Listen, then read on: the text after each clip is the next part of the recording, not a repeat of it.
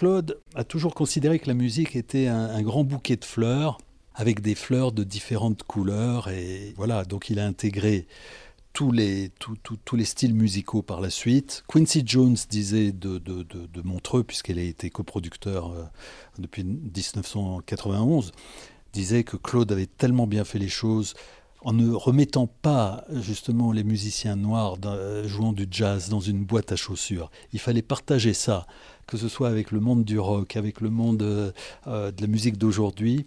le jazz est universel et il est là pour durer et je préserve ça. Et vous le disiez tout à l'heure, je crois, au groupe de, de, journalistes hein, qui, ont, qui ont accès à cet endroit, que ça permettait au moins public rock d'aller au jazz. Par contre, l'inverse, c'était plus compliqué. Ah oui, ça, je tiens à souligner ça, puisque évidemment, euh, curieusement, le public de jazz a une grande oreille, une belle écoute, euh, mais il est toutefois fermé un peu au rock. Il y a eu quand même des grandes batailles euh, historiques à ce sujet. mais le rock ayant emporté le grand public à l'époque, hein, depuis les années 50, avait un peu quand même étouffé le jazz. Donc Claude finalement a profité du public rock pour leur faire découvrir le jazz. Voilà. On dit quand même quelques mots donc sur cet endroit. C'est un complexe euh, de chalets avec un, bâtiment originel et puis d'autres qui sont venus s'ajouter ensuite. Oui, on est parti d'une très vieille bergerie auquel il manquait le toit. Euh, on a cassé beaucoup de murs parce qu'à l'époque, les, gens vivaient dans des petites pièces hein, à cause du chauffage. Peut-être qu'on va y revenir d'ailleurs. Et au fur et à mesure, on a construit d'autres chalets parce qu'on a collecté tellement d'objets venant des musiciens, venant des voyages, euh, venant des amis, etc., qu'il fallait quand même bien pouvoir un peu les, les, montrer. Et puis les, les objets ont toujours fait partie de notre vie avec le jazz, avec la musique, parce qu'ils racontent une histoire, ils sont physiques, ils, sont intemporels, ils, ils, traversent le temps. Et alors ces objets, finalement, il y en a plein. Enfin, c'est voilà, il y a des affiches, il y a des, il y a des jukebox, euh, il, y a, il y a un bar, il y a, il y a des œuvres d'art et puis des œuvres d'art qui, qui relèvent de, de, de plein de courants différents. Euh, c'est une sorte de kaléidoscope? Euh, je parlerai plus de style encore. Euh, comme pour la musique, ben, il y a eu des époques.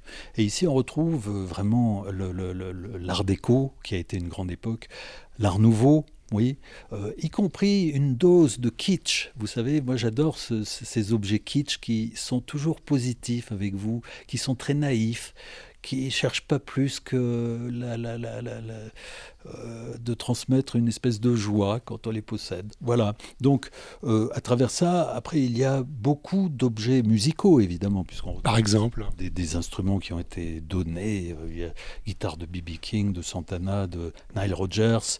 il y a le kimono de Freddie Mercury, le piano de Freddie, l'un des pianos de Freddie Mercury. Des objets aussi qui appartiennent à des jazzmen.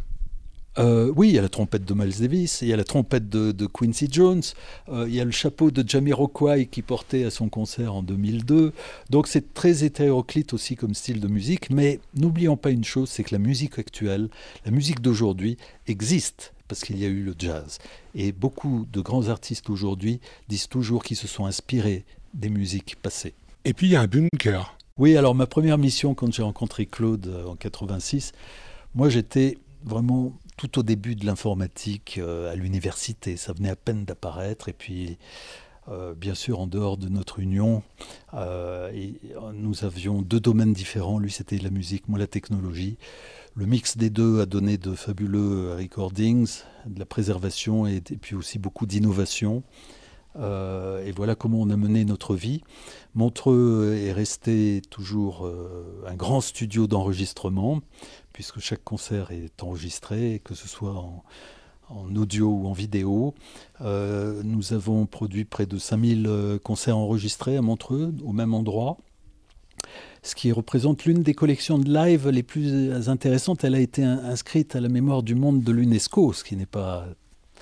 Euh, ce qui est vraiment grandiose pour moi, ce registre possède environ 300 euh, euh, collections ou documents. Vous digitalisez tout Alors évidemment, puisque euh, depuis 2010 environ, la, bande d'enregistrement est passée au fichier. Aujourd'hui, ça semble normal, oui, mais il y a 10 ans en arrière, c'était encore de la bande. Donc nous avions 18 000 bandes à transférer sur des fichiers. Dans un temps, euh, c'est extrêmement long, puisque c'est plus long que le temps réel. Euh, aujourd'hui, on parle de fichiers, un coup de clic, et puis allez hop, la copie est faite. au début, les, bandes, c'est lourd parfois. Hein. Alors, les premières pesaient 16 kilos pour une heure de vidéo. Alors, je vous dis pas, les techniciens, ils devaient avoir mal au dos au bout d'un moment.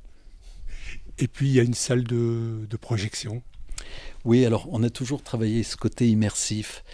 L'enregistrement L'avantage, c'est qu'on contrôlait tout de A à Z, puisqu'on choisissait les ingénieurs du son pour faire le mix, euh, les, machines d'enregistrement qui étaient vraiment souvent les prototypes 001, euh, mêlés à une technologie qui était déjà éprouvée, euh, c'était le backup quand même.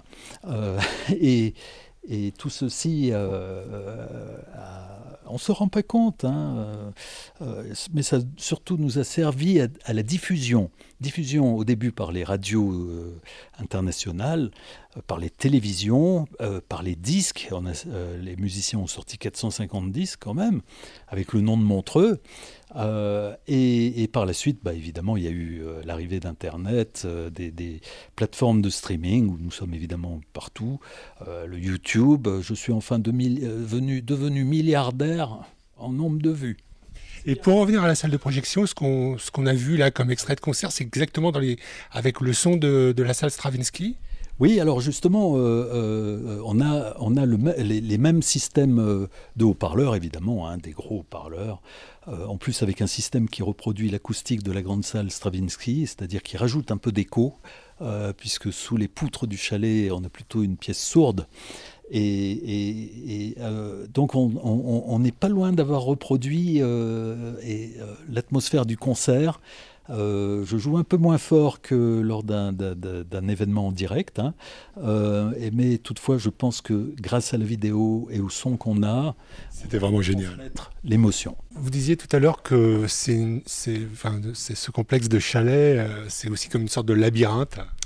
Oui, alors euh, euh, finalement, le premier chalet, je crois qu'il a 13 pièces, et il est vraiment sous forme de labyrinthe. Et un beau jour, Claude en a eu marre et il a construit un énorme chalet où tout est droit. Et il n'y a pas de porte, il n'y a pas de mur, donc il y a quatre étages. Où donc là, c'est pas le picotin, celui Alors là, c'est le grillon. Et entre, un beau jour, Claude est arrivé avec un énorme tas de bois. C'était un, un petit mazo qui venait, je pense, du Valais, en Suisse qui était à reconstruire. Et moi, j'ai cru que c'était euh, un feu de joie du 1er août, notre fête nationale. Euh, et il a été reconstruit. Et Shania Twain, qui, qui, euh, est résidente à Montreux, elle a toujours rêvé, puisqu'elle est canadienne, d'avoir un tout petit chalet minuscule pour venir composer. Et un beau jour, elle m'a demandé si elle pouvait venir. Je lui ai dit, mais bien sûr. Et depuis, près de 20 ans, nous avons une très longue amitié. Euh, elle est vraiment l'ambassadrice de Claude. D'ailleurs, Claude, elle l'appelait Uncle Claude. Et grâce à elle, euh, nous pouvons euh, recevoir et échanger avec de nombreux artistes qui passent toute l'année ici. elle, c'est le troisième chalet. Le troisième chalet. Et j'en ai un quatrième qui est à l'école polytechnique fédérale de Lausanne. Puisque là, les trois sont regroupés ici. Hein. Ici sont regroupés. Et il y en a un, un autre qui fait 260 mètres de long. il y a le cadre aussi. Il n'y a pas que le chalet, est-ce que vous pouvez nous en dire quelques mots? On est vraiment là sur les hauteurs de Montreux. Oui, alors c'est les premières Alpes et on domine à 1100 mètres d'altitude tout le lac euh, Léman.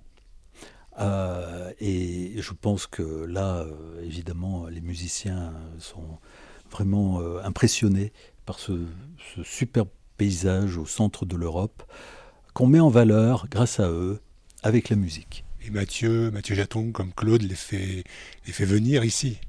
Alors, nous, on reçoit tout au long de l'année, vous savez, c'est perpétuel. Euh, c'est pas uniquement pendant l'événement, mais tout au long de l'année en voyage. Euh, des fois, on se retrouve à Las Vegas, à Los Angeles. On va voir les musiciens. Ils sont très contents de nous voir. On les amène à Montreux et ils sont ici. contents de passer quelques jours, évidemment, ou dans la maison de Shania Twain. Dernière question. Euh, ça va faire dix ans que Claude nous a quittés. on peut imaginer que que, le Montreux Jazz Festival marquera le coup et, qu'il y aura une émotion particulière cette année-là Écoutez, moi en fait je suis dans un, domaine qui est très différent de l'événementiel, puisque je suis dans le recording. Moi je préserve le mythe, vous voyez le mythe enregistré de Montreux. Euh, qui a existé. En tout cas, le but étant d'offrir aux nouvelles générations, euh, évidemment, ce qui se joue actuellement. Mais la période que j'apprécie le plus, c'est évidemment toute cette belle époque de la musique où il y avait une grande liberté, où il y avait beaucoup d'improvisation, où il y avait un mélange des genres, des musiciens. On appelait ça avec Claude le vrai bordel jazz, pardon. Pip